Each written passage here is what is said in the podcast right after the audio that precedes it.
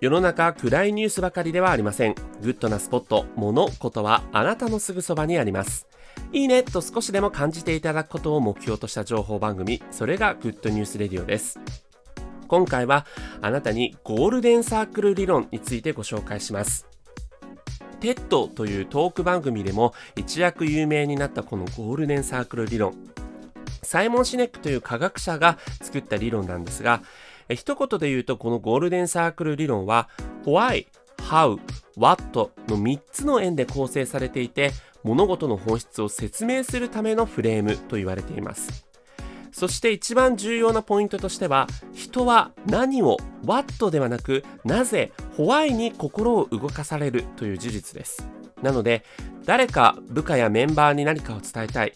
人を巻き込んで協力してもらいたい。そんな時は何をしたいんだということではなくなぜそれをしたいんだということを重要視して伝えることが、重要だと言われています。例えばコンピューターを売る時も What, How, Why という売り方で売るのが一般的です。例えば、我々は素晴らしいコンピューターを作った。美しいデザインで簡単に使え、親しみやすい製品です。一ついかがですか？といったような言い回しです。ではなく、例えば、世界的に優れた企業、Apple ですと、Why, How, What という順番で伝えていきます。Apple の伝え方は、まず最初に Why、我々のすることは全て世界を変えるという信念で行っています。異なる考え方に価値があると信じています。続いて How 私たちが世界を変える手段は美しくデザインされ簡単に使え親しみやすい製品ですそして最後に What こうして素晴らしいコンピューターが出来上がりました。一ついかがですか？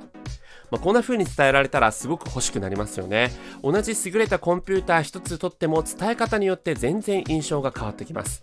こうしてホワイという部分を中心にだんだん外側に向かって伝えていく伝え方。それがゴールデンサークル理論で最も重要なところ。そして人を巻き込むためにすごく重要なところだというふうに言われています。人は何をではなくなぜホワイに心を動かされる？それを意識して何かものを伝えたい。何か人に協力をお願いしたい。そんな時にこのゴールデンサークル理論というのを思い出してみてください。概要欄にゴールデンサークルラ、ゴールデンサークル理論の TED で、話されたサイモン・シネックさんの動画を、えー、URL 貼り付けておきますので、詳しくはぜひそちらから見ていただければと思います。今回は人を巻き込むためにすごく優れた理論、ゴールデンサークル理論についてご紹介させていただきました。それではまたお会いしましょう。Have a nice day!